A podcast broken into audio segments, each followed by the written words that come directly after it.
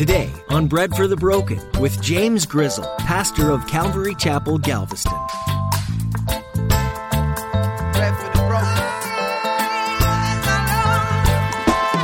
The Lord does something miraculous within your life. The smartest move you can make is a beeline directly back to Jesus. But what about my family? No, no, your family will be grateful and will be beneficial by your spending time with Jesus. Okay? Go to Him first, visit Him first. This guy goes back shouting. He's shouting out the praises to, to Jesus. He says, Praise God. And he fell to the ground. That's that, that's that word for, um, for worship. He fell to the ground. Jesus asks us to have faith in him. But what does that look like in reality? For the lepers you'll meet in today's message, it meant trusting that Jesus was going to heal them. They'll be given specific instructions to follow, but they won't have the end result when beginning the first step. Pastor James will be asking you today if you would have enough faith to take the first steps, even if you don't know the result. This kind of faith is necessary, though, and when Jesus comes through, he gets all of the glory. Now, here's Pastor James in the book of Luke, chapter 17, as he continues his message Be thankful.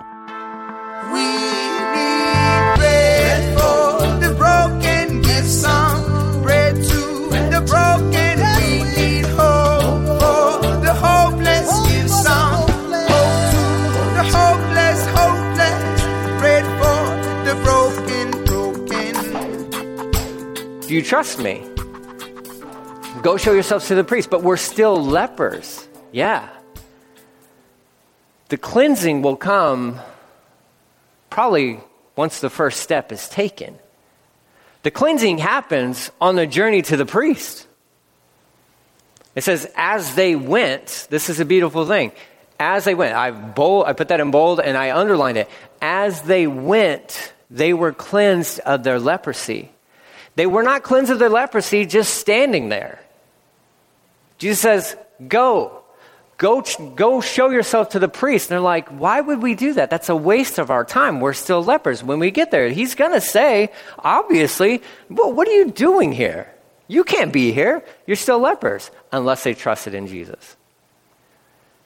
And all 10 of these guys, credit to them, said, okay.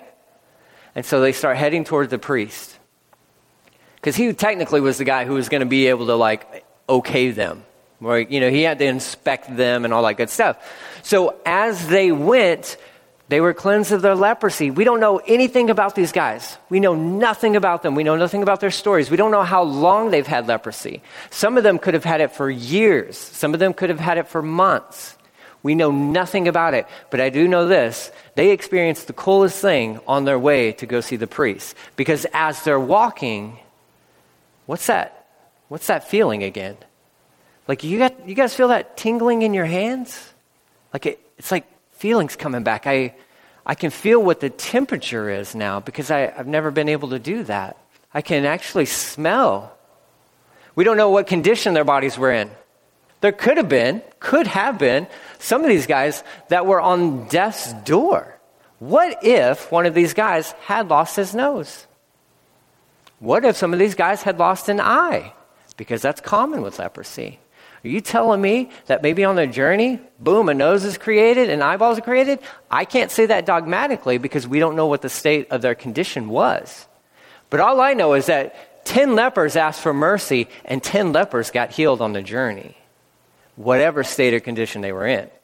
Now, don't tell me Jesus can't give new eyeballs because I've read the Gospels. He spit in mud and rubbed it in some dude's eye sockets and he made new eyeballs for him right? He's done, he's, he's done that. So it's not past them to do that or anything like that. But that's not the point. The point is, they went. You want healing? Well, what are you waiting around for? Sometimes that's our problem. Lord, I'm not moving until you heal me or until you fix this problem. And maybe he said, Well, why don't you go?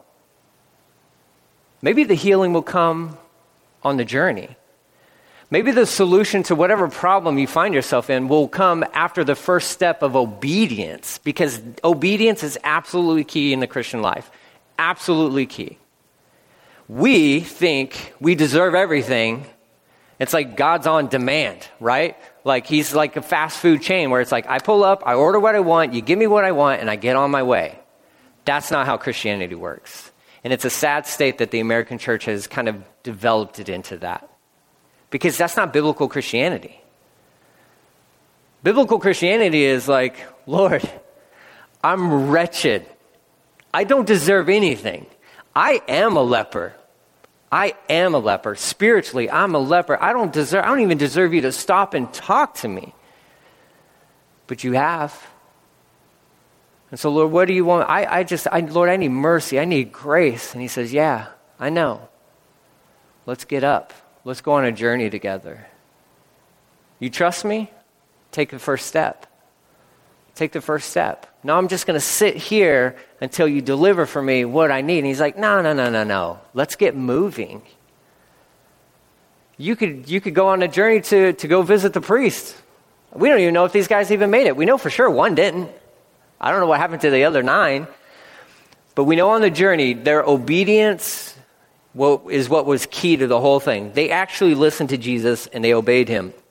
Here's the thing verse 15. One of them, okay, just one guy, when he saw that he was healed, came back to Jesus shouting.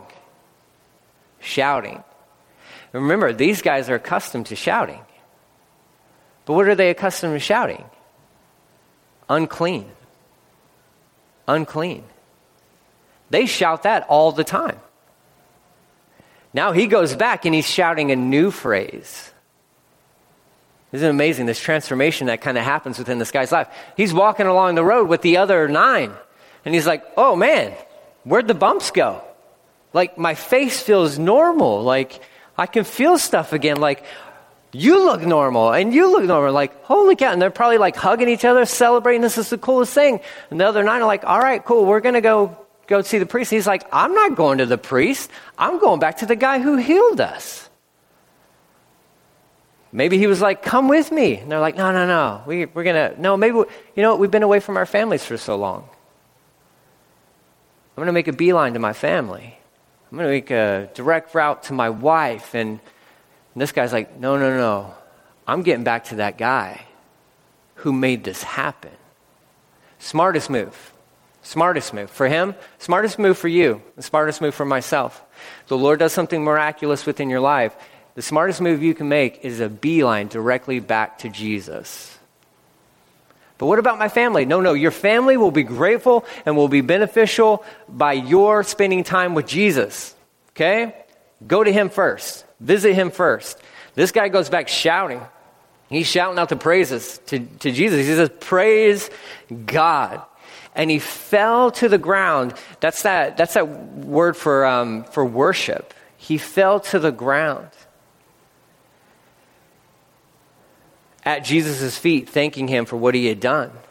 And the, the Bible lets us know, Luke lets us know, this man was a Samaritan. So, what were the other nine? Probably Jews. They could have been some other Samaritans. We don't know uh, 100%, but we do know that the one who was least expected to go back to Jesus is the one is the only one who went back to Jesus. The one who seemed least qualified to go back to Jesus was the only one who went to Jesus. That should be comforting for you and for myself. The ones who are least, the one who seemed to be, if you were to survey the religious world at that point in time, the one who least deserved it went back to Jesus. Saw he's healed, went back to Jesus. This man was a Samaritan. This is from Charles Spurgeon. It says, All ten were willing to do a religious ceremony by going to the priest. That is, that is to go to the priest. Only one was filled with true praise and thanksgiving. External religious exercises are easy enough and common enough. But the internal matter, the drawing out of the heart in thankful love, how scarce a thing it is. Nine obey the ritual where only one praises the Lord. Doing the religious stuff is easy. That's easy. But being brave enough to go back to Jesus and to worship Him as Lord, not many do that. David Guzik says, We can always find reason for gratitude before God. Matthew Henry, a famous Bible commentator, uh, was robbed of his wallet once. He wrote this in his diary that uh, the night that all the thi- of all the things he was thankful about.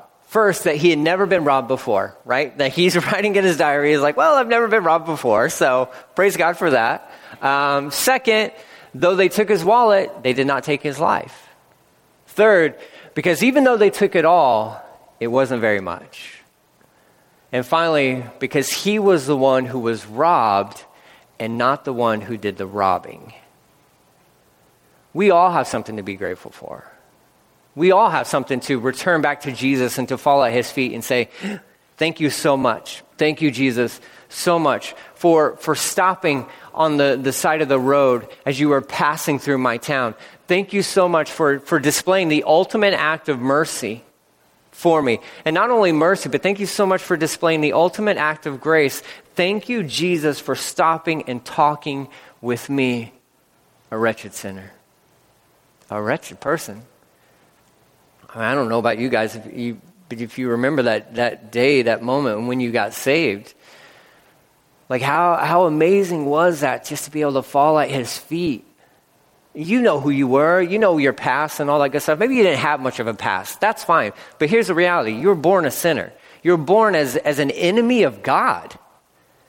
And in that moment, whenever that was for you, where, where it clicked, you just fell at his feet, thanking him. Thank you, Jesus, for showing up we all have so much to be thankful for. And like this, like, I mean, all 10 of these lepers had something to be thankful for, but only one went back. And my encouragement for you, for myself, always be the one who goes back. Always be the one who goes back to Jesus and thanks him. Let that be an attitude of your heart. Just um, not, not out of obligation, but out of just, man, it's an overflow of your heart. You wake up in the morning, no, this is not natural, right? I know this isn't natural because I rarely ever experience this, right? But you don't wake up and you're like, oh, Jesus, thank you so much, right? This is not normally, maybe you do, and praise God. You're, you're miles ahead of me, okay? Miles ahead of me. But I will say this as I've been reading through Psalm 119, taking my time, going, you know, letter, uh, Hebrew alphabet, you know, letter, letter by letter kind of a deal and just reading through that and, and writing down a little verse and, you know, memory verse and all that good stuff. Uh, there was one day, it's sad, it's one day. It was one day. Um, it, listen, I'm going to be real with you guys, okay? But there was one day um, where I woke up and the first thing I did was like, Jesus, thank you so much. It was literally the first thing out of my mouth. I don't know where it came from. That doesn't happen often. Usually I'm like, ugh, what time is it? Like, why? Why, God? Like, well, just one more hour. Come on. You know, that's usually my, my mode. But, um, but there was that one day, and it was the first thing that came out of mouth, my mouth. Like, literally. I was like, thank you, Jesus, so much. And I tell you what, man, that framed the rest of my day. I just, and I, I don't know what it was, but I was just like, man, I feel good. I feel good. Thank you, Lord. And the whole day, just like, and I think it was, you know, in one sense, you know, the Lord just showing me, like, hey, look, you know, this could be happening on a more regular basis. Um, we're working on that. I'm working on that. You're like, you're a pastor. Shouldn't you have this figured out? I don't. I'm going to tell you right now, I don't. Um, but I am trying, but I am on the journey. And I think we're all on the same journey together. All right? I'm still figuring this stuff out too. I've been walking with the Lord for 20 years. Like 20 years. No, longer than that. 22 years. I forget how old I am. 22 years, man, I don't, I don't have it down. I'm still learning. I'm still learning. I'm still praying, Lord, give me a thankful heart. Please help me. Give me a thankful heart. Lord, show me mercy. mercy, and his mercies are new every morning. So Jesus addresses this guy. He says, You know, weren't there nine of you? Um, you know, verse 17, didn't I heal 10 men? Where are the other nine? has no one returned to give glory to God except for this foreigner, this, this Samaritan. Um, and Jesus said to that man, Stand up and go. Your faith has healed you. Now, there's more to that little phrase than than the surface of what we see. Um, yet his faith in what Jesus said and Jesus' command to go see, show himself to the priest, that, that healed him. He took a step of faith. They, they identified, okay, he, he's telling me to do this, so I'm taking a step of faith, and in that obedience came the healing. But Jesus is also talking about the healing within his heart. What the other nine missed out on, this guy got. They got the physical healing, he got the physical and spiritual healing. Jesus can show up and he can, he can heal anybody he wants to heal, saved or not saved. Doesn't matter. Doesn't matter. The rain falls on the just and the righteous all at the same time. But it's those who understand who's giving the rain get like a double blessing, so to speak.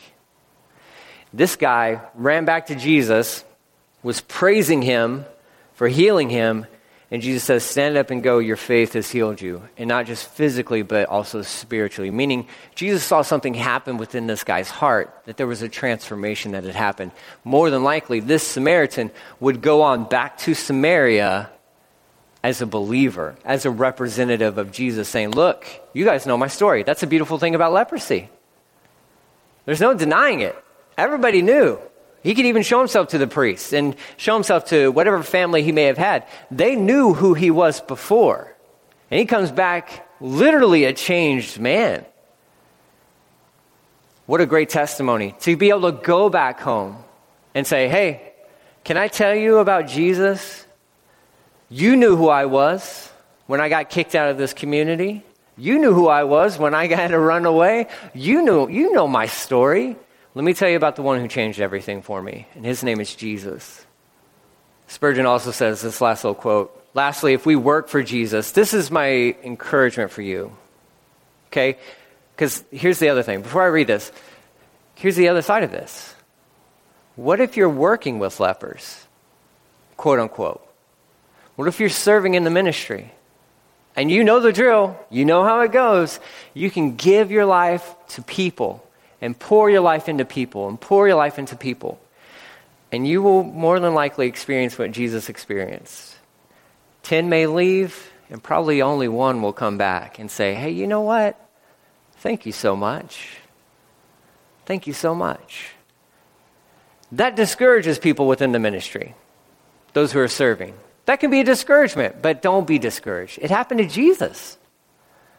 You think you're going to bat a thousand? Like all 10 are going to come back to you? This, this was Jesus, okay? I think what he, what he modeled for us too in serving is that it's not about the thank yous. Because if you're, if you're banking on the, the praise and the thank yous, you're going to be disappointed. But it's not about that.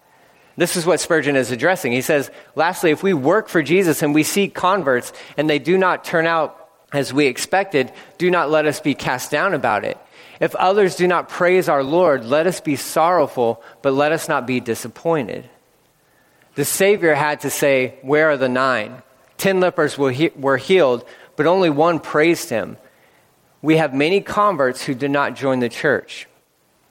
We have numbers of person convert, persons converted who do not come forward to baptism or to the Lord's Supper. Numbers get a blessing, but do not feel loved enough to own it.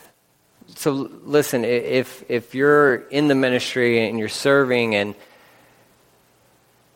if the thank yous and all, if it's not coming, it's okay.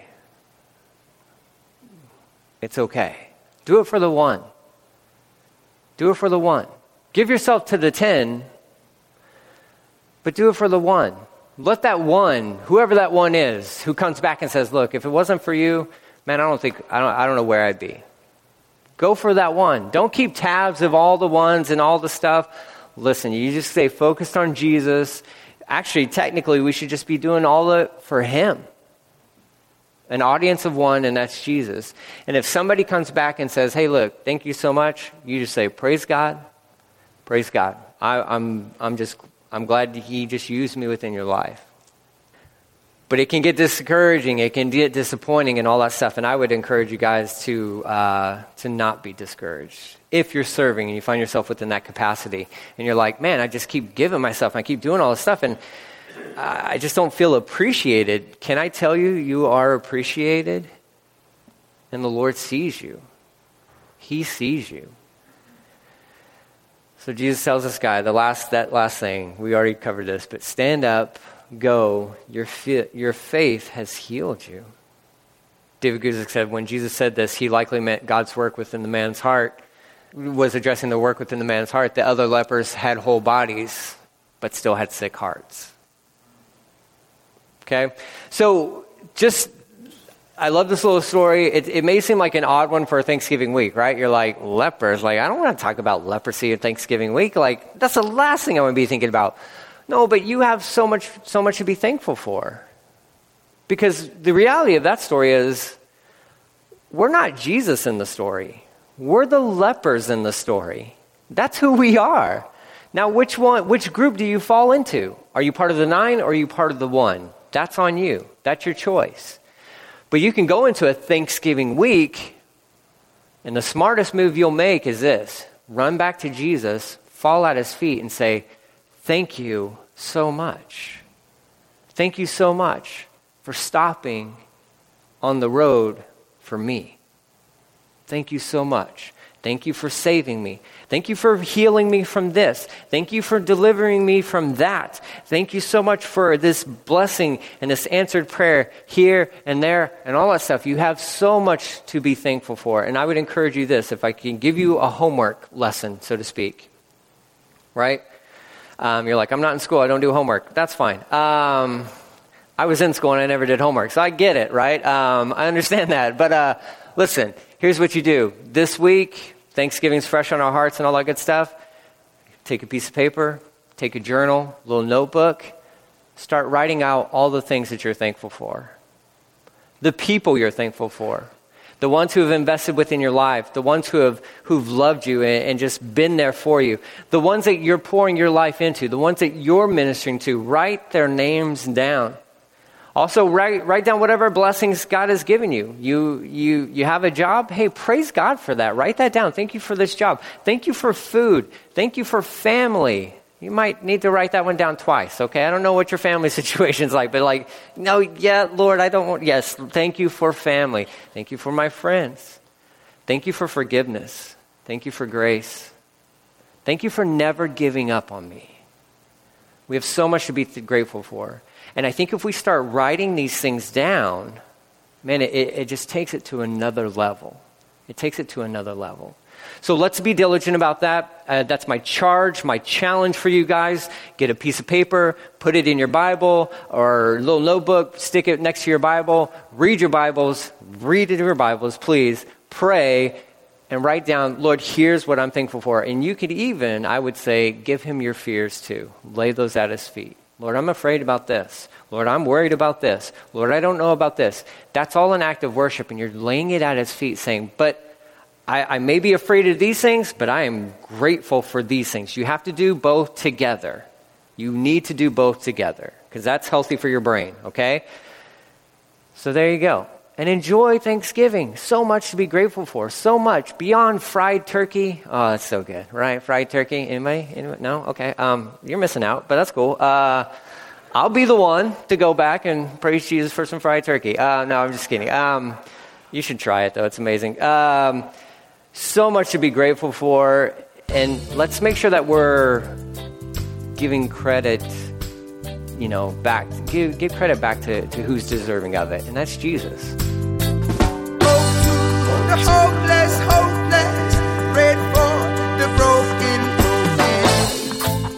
Thanks for joining us today on Bread for the Broken with Pastor James Grizzle. If you enjoyed today's teaching, you can hear it again or other teachings like it from Pastor James on our website, breadforthebroken.com. Just click on the Teachings tab. There you'll find a variety of verse by verse Bible based teachings. Did you know that you were never meant to do life alone? As believers in Jesus, we're called to gather together so that we can pray, encourage, and help one another through life. This is what we believe at Bread for the Broken. If you're looking for a church home, we'd love to have you come visit us at Calvary Galveston. We meet every Sunday at 10 a.m. for a time of worship and Bible study. We're a laid back church, and we encourage you to simply come as you are. You can get directions to our church and more information at breadforthebroken.com. We'd love to connect with you too, so drop us a note in the contact form to let us know how we can be praying for you. Our website, one more time, is breadforthebroken.com. Before our time with you is over for the day, we want to ask you a question. Would you partner with us here at Bread for the Broken in prayer? Bread for the Broken is a ministry, and in a way, a mission field. Would you pray for Pastor James and the team that puts Bread for the Broken together? Pray that we would all keep our eyes focused on our Savior and be willing to follow Him no matter where He leads.